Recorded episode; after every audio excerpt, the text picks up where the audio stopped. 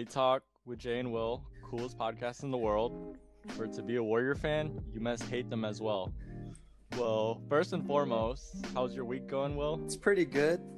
Not gonna lie, there's some BS going on right now in our community, specifically in the Bay Area. Can you please let the viewers know who's being attacked right now? Us, Who's us? the Asian community specifically. Yeah, mostly like elders, like Asian elders. That's so fucked up, man. I know, right? I think two or three of them have died. That's so crazy. That someone got robbed or Asian like old man like he got robbed for like 15k at the bank. I saw Asian grandma. She got robbed a thousand dollars for Chinese Lunar Year. Oh my goodness. Like Uh, they stole like the envelope or whatever.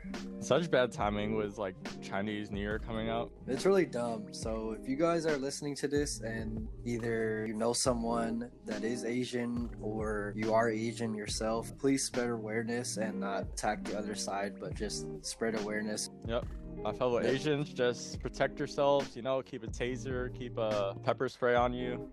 And yeah, you know, protect our people. Yeah, and just watch your surroundings and protect your parents and your grandparents. Right. So we're gonna dive into the first game of the rodeo road trip in Texas. And it was against the Mavericks where we won 147-116. Kelly Oubre had a vintage Valley Boy performance with 40, but honestly, we're like always questioning like his future with the Dubs, even though after he does good, Right. Tsunami Papi finally came out, right? lived up to the name. For that game, I mean, it really just shows what he really can do. If you really think about it, the only thing that's bad about him is his inconsistency with his outside shot. I don't want to hear that he can't slash. I don't want to hear that he can't play defense. Other than his shooting, he's a perfect fit for Golden State and this team. I mean, it's just I mean, he like at least Oubre is pretty aggressive on offense, you know, unlike Wiggins, where he ne- I never see him dunk it. Oubre is getting better though. Would you agree? Like compared to the first two, three weeks of the year, the last two weeks, in terms of his overall game, I think he's been actually a big step better than what he was in the beginning. And I don't think that it's fair that people are saying that we should, you know, just get rid of him for after just trade him for Lonzo Ball and JJ Redick. Right, when people don't even realize that next year, if we keep Oubre, we can have him come off the bench and he won't need to take as many shots and he could just be a defender slasher kind of player. Yeah, Oubre's like our stock, you know, like we're investing in him right now for the future, and he would have a key role with the bench since he always runs good with our bench mob. He helps on defense, and as of right now, we're seventh in the league in defense. third overall on defense for opponent field goal percentage, especially out on the perimeter. And that's Oubre's job and Wiggins' job to guard the best perimeter player on the other team. Right. Even later on,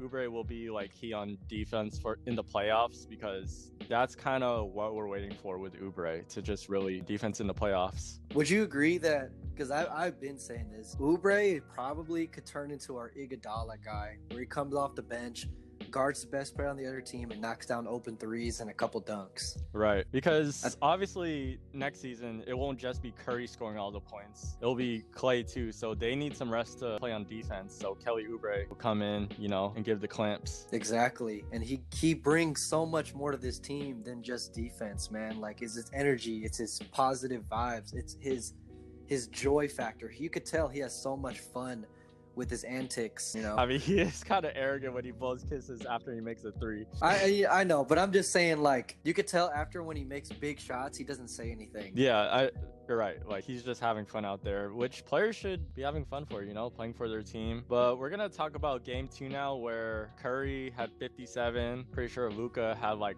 40 and triple double monster game. You know, this level of play that Steph is playing at is like MVP level and is like one of his best seasons. As of right now, Steph Curry is averaging 29.6 points per game, and he's actually playing a minute or two less than he was when he last won MVP. So not only is he averaging pretty much the same amount of points because in MVP year he averaged 30. Right now he's averaging 29, Woo. and he's he's playing a minute or two less than he did. Not as crazy, but you know that's because he's not getting as many open looks because they're double teaming him. But this definitely is Steph's best year in the past three years. Right. Like I was comparing Steph and LeBron's past five game numbers. I mean, obviously LeBron's on a five game winning streak, but he's like voted number one. But Steph, he's been shooting like monster field goal, like 60% from Mhm. three or something, like 50% on field goal. Of course, he's gonna be like 100% on free throws. So the tear that Curry is on, people really don't know, and it's really stupid how not to slander, you know, like Luka, but it's really stupid how a lot of people put Luka in the top three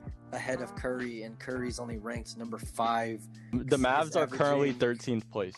I think in the past seven days, even Steph Curry's averaging about 36 points a game. I know the 50 point game is dragging that up, but even then, in the past five games, Curry has never scored below 28 points in a game. Yeah, because if he does do that, we're probably gonna lose. If the bench doesn't play good, then yeah, it's a guaranteed loss. I, I feel like the Steph like recognition is slowly creeping up. Like I heard last night after the Spurs win, Shaq and D Wade were talking about Steph. Like they love to watch him, so his stock is slowly increasing for MVP. Really, at least they put him in the damn top five. I don't I don't get like he does the same thing as like Dame and Trey, which is like one of my biggest fears is that everyone in the NBA or watches the NBA, they're just comparing Steph to like Dame and Trey Young. Like this dude is just different. It, it- there's levels to this shit, and Steph Curry is proving it like right before our eyes. I mean, look at his last three games 57, 32, and 32. This dude is scoring each and every way three pointers, layups, making all his free throws damn near. Hmm. Passing, rebounding. He's rebounding so much this year, just like all of his other like MVP type years. Even his defense, he's averaging about a steal or right under a steal every single game. Yeah.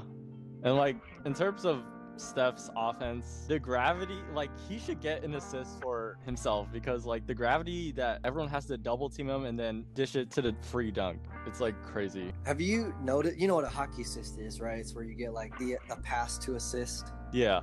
Dude, Steph Curry literally is like number one right now, maybe only behind like Draymond Green because every time he comes off that pick, it's a double. He throws it in the Draymond, and Draymond makes an easy kick out to Wiggins, Oubre, or a lob to Wiseman, and it's like that was literally all generated by Curry getting double or even tripled at the top. He just distracts like the whole team. Everyone's focused on him while there's another play going on. We're gonna see how Steph does. You know, if he's the sixth seed, I think we should root for him and at least get into top three conversation for MVP because he's just, you know, a goat amongst these players. It's like comparing, remember, like back then, LeBron and Melo. Like, we know who's the better player, right? Obviously, Yeah. LeBron. So, I mean, it's ridiculous. This year he has the opportunity to be in the 50 40 90 club again.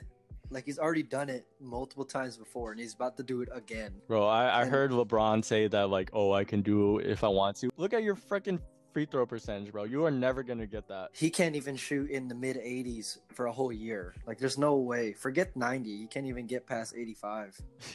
he can't even get past quarter- like 75. Like he's just so bad at free throws. Like stop talking. We're always gonna think that LeBron is the best player, but there's always gonna be other players like Steph, and he's in the same level, even though Right. not the same record. Like no one talks about his team being last place last year. Everyone just forgot about it, but everyone makes pitches for you know KD's Achilles injury. Like Lillard already passing him up somehow. for real, it's like everyone just makes the excuse for Steph, but once Steph like shows it, it's like, oh, everyone shuts up now. So now we're gonna dive into the Spurs series. And in game one, they had a tough loss, which was 100 to 105. You know, we had a lot of problems on offense with the 20 turnovers, refs making bad calls, white girl ref.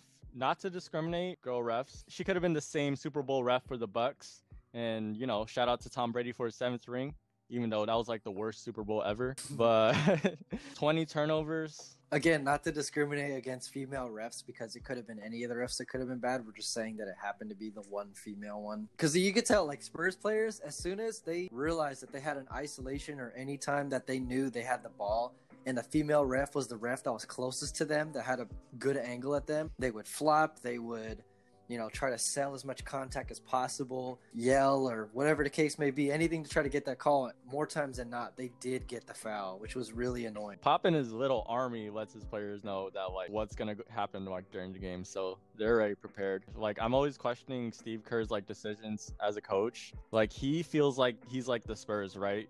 Always trying to develop his players is during a close game or like you know when they're down like 10 but it's like why do you have to like always develop your players when you already have stuff I, I understand that, but I'm gonna actually kind of take on just a different perspective. But I understand like the frustration because it's like we want to win as many games as possible because we already don't have Clay and Marquese and now James. yeah every are game out. counts in the west Yeah, because if you lose two games in a row, like you're pretty much out of the playoffs, or even you go down a couple spots. Even like it, it hurts to lose two games in a row. Even though we didn't, and we went two and two in these four games that we're talking about, I do appreciate that he understands that this year is just not the year to win the chip. So he's like, well, what we're gonna do is yes, we want to win, and yes, we want to win as many games as possible. But at the end of the day, we have to prepare our guys. We have to prepare our bench and our guys that just haven't played with Steph. You know, the The Wiseman, JTAs, the Damion Lees, even Bazemore to some extent because he's been gone for so long. You want to get as high seed as possible so we have an easiest amount of time in the playoffs and try to get to the second round. But I do understand where he's coming from because he understands the long term. Because these guys, a lot of our team is very young. The real season is next year when we're, you know, fully loaded. So I get it, but it still kind of sucks. it always feels like kerr is like up to like some evil plan or something you know with like looney being out wiseman being out. So it's like you have toscano who's i don't know power forward or center do you think that like toscano is gonna be part of the death lineup I am happy you mentioned him. Toscano, ever since he's gotten back from his injury, he's been playing really, really good in terms Right. of his defense, his IQ, his scoring, and not taking too many shots, but also not being afraid to shoot the ball. Like his IQ has like risen like a lot because like you see in his post game, you know, he seems like a really smart guy. He doesn't want to like go back to in the G League again. He wants to like stay with the Warriors. He's talking about like how great like playing with Steph is and He understands that he's learning from Draymond too. yeah. Like, have you seen all of his off-ball cuts and like everything? It was really giving me flashbacks of like Ian Clark. Remember how many backdoor cuts and how many easy ass layups he would get? That's a great comparison. Because Ian Clark, I'm not saying that Juan Toscano Anderson is the same as them because I know they play different positions and all that stuff, but I'm just saying, like, every time they needed someone to move or cut without the ball or set that screen, that extra pass, or whatever the case may be, or even, you know, knock down the corner three, like both Ian and JTA have shown, like, and it's it's so good to see that he's developing. Like out of all the players, I would I wouldn't have expected him to come back. No, me neither. I thought we were gonna go with Poole, I thought we were gonna go with freaking Bowman. Bowman, Ky Bowman. Bro, I'm so glad we went with Toscano and Damion Lee. I do think eventually uh, Toscano will be maybe uh, a part of that like all defense lineup. Maybe not the death lineup specifically, but maybe the all defense lineup where it's like, The small ball lineup. Or just like we have Steph out of the game and we need a stop against like the Nets or some shit where it's like Toscano, Wiggins, Oubre, Draymond, Wiseman. Yeah. It's like you just need a stop and you just have Steph out of the game for a, a couple possessions. That would be really key at the end of the game. Like that's a pretty damn good defensive lineup. like maybe there's only five seconds left in the game and we're up by one and you know we have to get a stop but we can't foul Well, we're still talking about game one, and uh, I believe the Warriors were down like seven with like six minutes left. A lot of people were pretty mad that Kerr brought in Curry with only six minutes left. I mean, Curry still brought us in the game, but Warrior fans are always like getting pissed because you know it's like so late. We always gotta ask Curry to bail us out. and i get it too because sometimes i get a little antsy i think he should come in at like the seven minute mark Yeah. because then at least he would have an extra minute or two to like you know do something but again that kind of goes back to my point. It's like kerr and the warriors and even steph curry and draymond have admitted this too after the games. Like this year is not our year guys. Like we have to stop acting like we're gonna win the chip this year because we know we're not. We have to prepare our young guys and we have to make sure one steph is healthy and doesn't get a season ending injury when we're not even gonna win the chip anyway. So we need to develop our young guys and we need to do so in a way that we can compete in all the games that we play, but we're not risking Steph and we're not, you know, losing sight of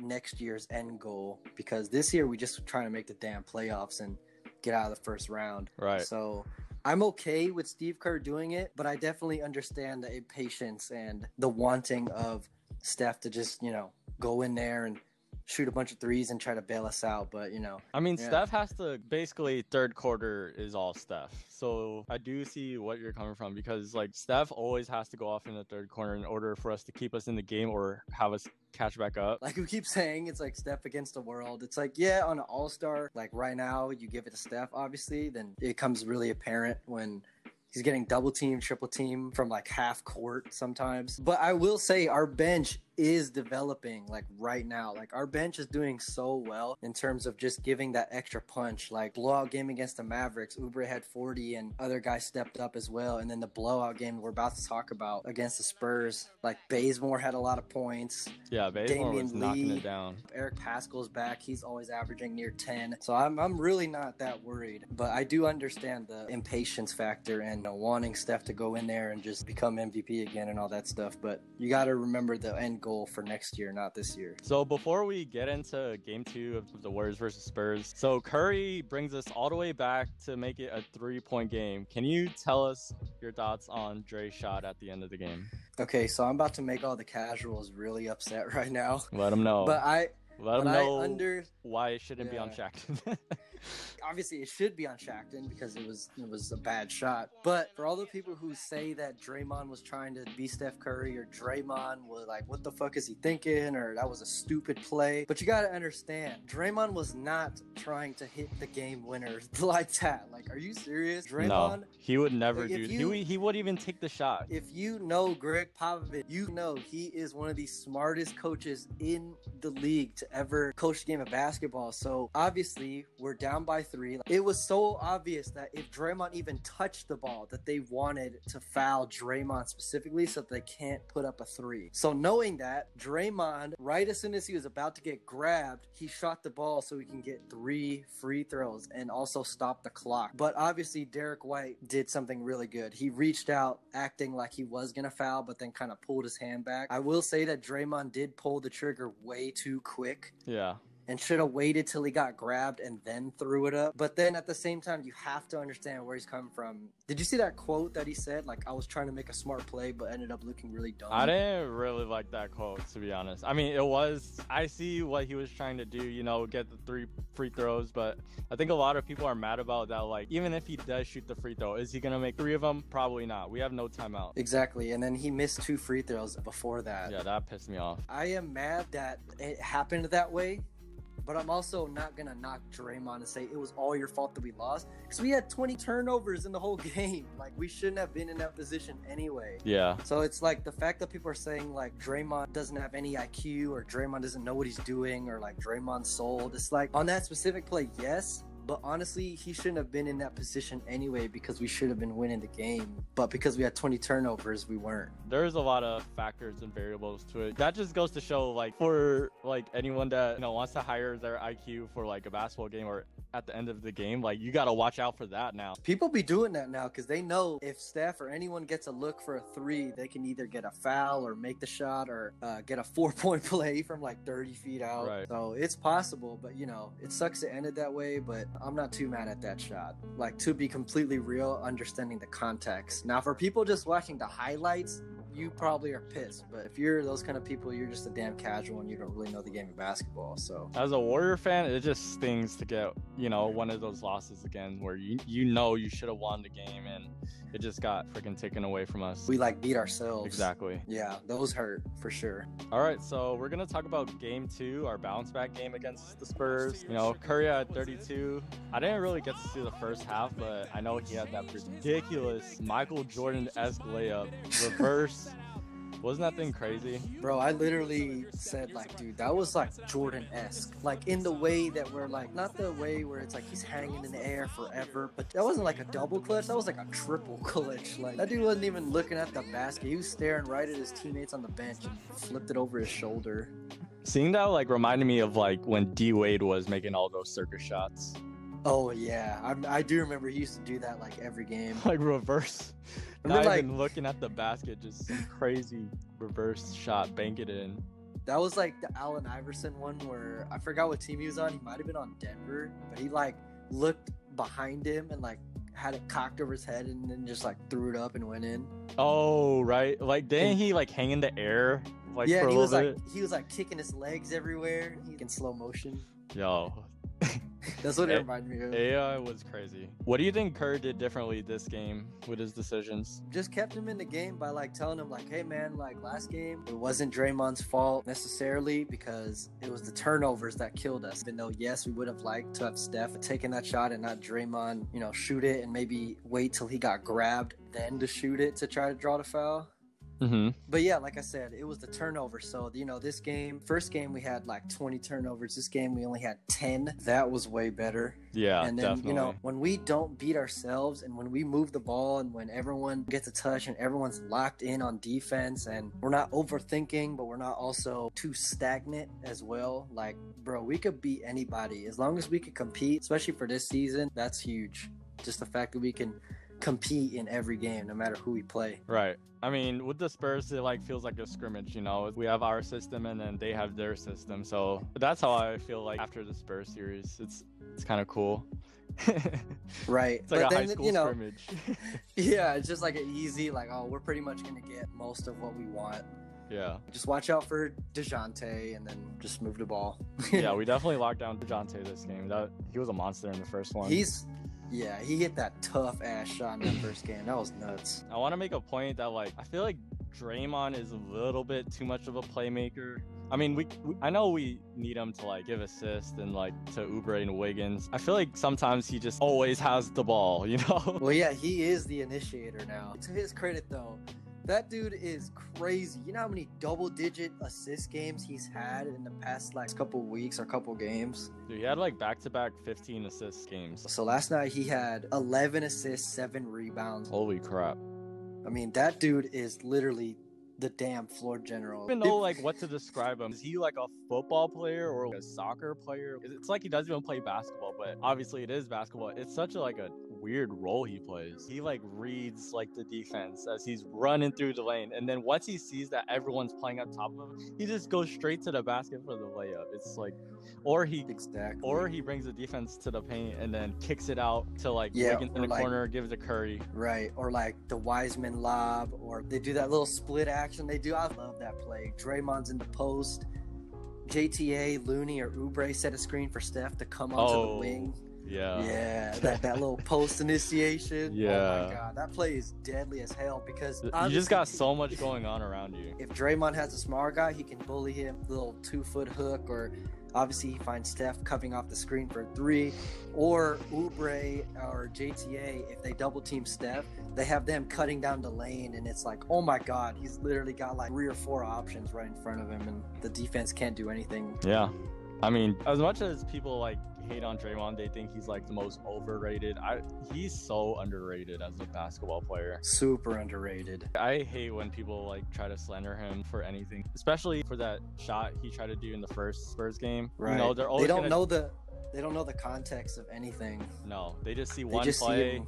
Like one Yeah. bad play he does, and then they think he's such like a bad player. It was the defense and the less turnovers. Now I do want to address one thing though. Uh, they have not had Lamarcus Aldridge for a while, which really hurts them. But even in the first game when they did have Aldridge, didn't we win by like 30? Yeah, we smacked them. Like that was such an I'm easy. That was like the best win of the season. It was honestly one of the most forgettable games of the year because it was so easy. Right. Let's give our final thoughts. What do you think is going to be the game plan against the Nets with Kyrie, Harden, KD? So according to reports, KD will be back Friday. I don't know who they play, but we play them Saturday. So unless something crazy happens, best believe they will be fully locked and loaded. I honestly think that they should just play them like they do the Lakers, where it's like make KD, Kyrie, and Harden take all the shots. Do not let the other guys get hot. Because, you know, like with LeBron, if you let the other guys get hot and it's like the fourth quarter and it's like, yeah, you might be winning or up by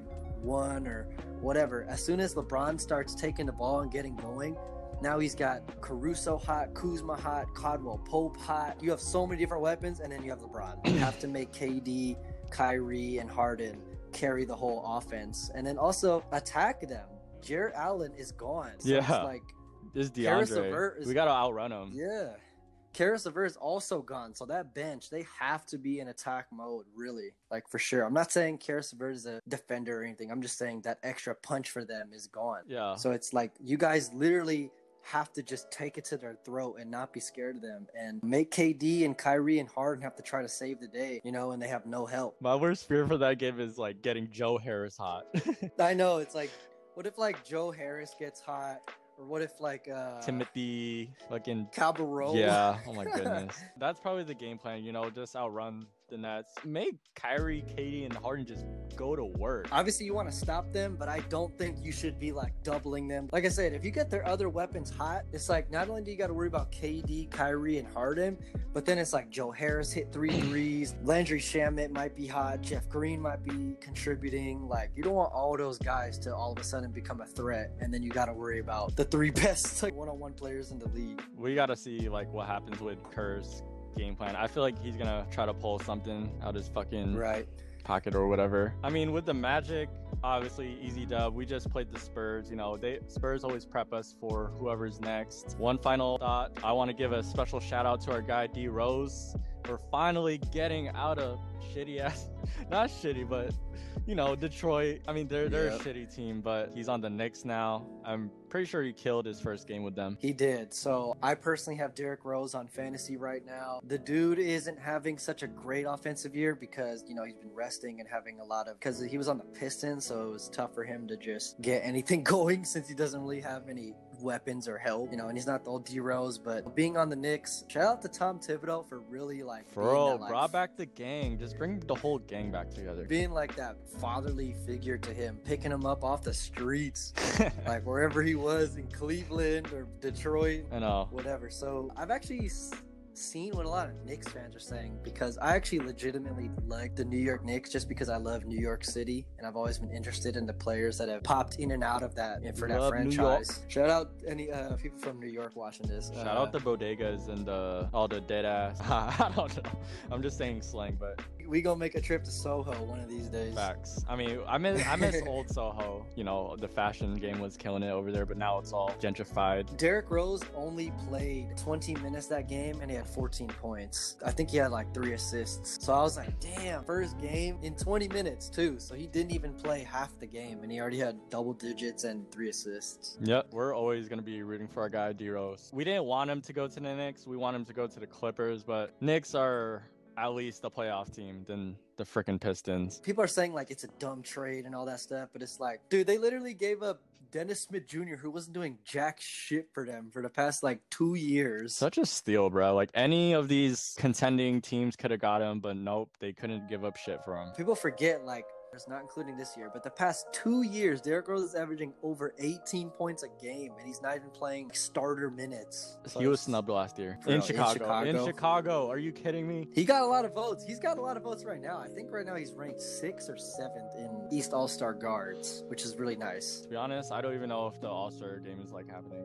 Do you think the Knicks are a playoff team? Because I, I think they are. They're the best defensive team in the league, and now that they got a six man and D Rose, I think they have what it takes to make it, at least in the East, because the East is kind of whack after the six seed. I think they do. Like D Rose was like their missing piece, especially for scoring. Like it's not gonna be just Randle or Barrett trying to score all the points. Now they got a third scorer in D Rose. Now it's like they got Mitchell Robinson pick and roll, Julius Randle pick and roll, you know, drive it and then dish it to Barrett for a dunk. Like they got a lot more shit now because it's like, plus if you just give the ball to D Rose, like he'll make something work. Like he's one of the most creative offensive players we've seen in the past like 10 years, 15 years. Hey, don't sleep on D Rose. He's not done yet. Nets and Knicks first round. Knicks can get one game because you know they, they don't really be trying in the first round. So Out. they lose that first game and then they wake up and get and then freaking like Lakers, they, they lose one game and like, all right, like, it's time to get up. Yep. They really hate Elfrid Payton. And I was looking at his numbers. Like people say Oubre is inconsistent. Dude, Payton, dude, oh my god. Like he'll play like 30 minutes in a game I saw like two weeks ago or last week. He had like a three game stretch where he didn't score more than six points or something. Holy or like crap! eight points. How is that your starting No, starting it's like guard? literally just gets a couple steals, a couple rebounds, and like four or five assists. And then So like Knicks be always shooting some scrub guard, Raymond Felton or like Pablo Prigioni. You all literally had a young Jeremy Lin and y'all got rid of him. Like he was worth nothing, and he was your best point guard, and y'all didn't re-sign him. Facts. Like shout out Jeremy Lin. He had his first uh, G League game today. I think he did pretty good. I heard Poole did pretty good in that G League game. It's funny you mention that. So today marks nine years ago. Jeremy Lin had 38 points on the Los Angeles Lakers for um, Kobe Bryant. That's crazy. I just watched that like a couple days ago. we'll have an episode about like underrated players, and best believe he's gonna be in there. So right. Well, that's episode five for y'all. Special number. That's a lucky number for me because my favorite player of all time, besides Steph, obviously unanimous, Baron Davis. shout out BD. Bro, the beard, the sure like the original beard. Well, yeah, Yeah. Thank y'all for tuning in. I hope you guys liked this podcast. We love the Warriors. We're gonna keep supporting them, even though we freaking hate Kerr's decision sometimes. But we're always gonna ride with them. We know that this year is not really gonna be the year, but it's gonna be the transition year. Would you agree? Yep, this is this is Like, this is- another transition year. It just is what it is. But at least we're into playoff contention. Six is best case scenario for me. All right, that's a wrap, y'all. We'll see you on the next pod. Peace out.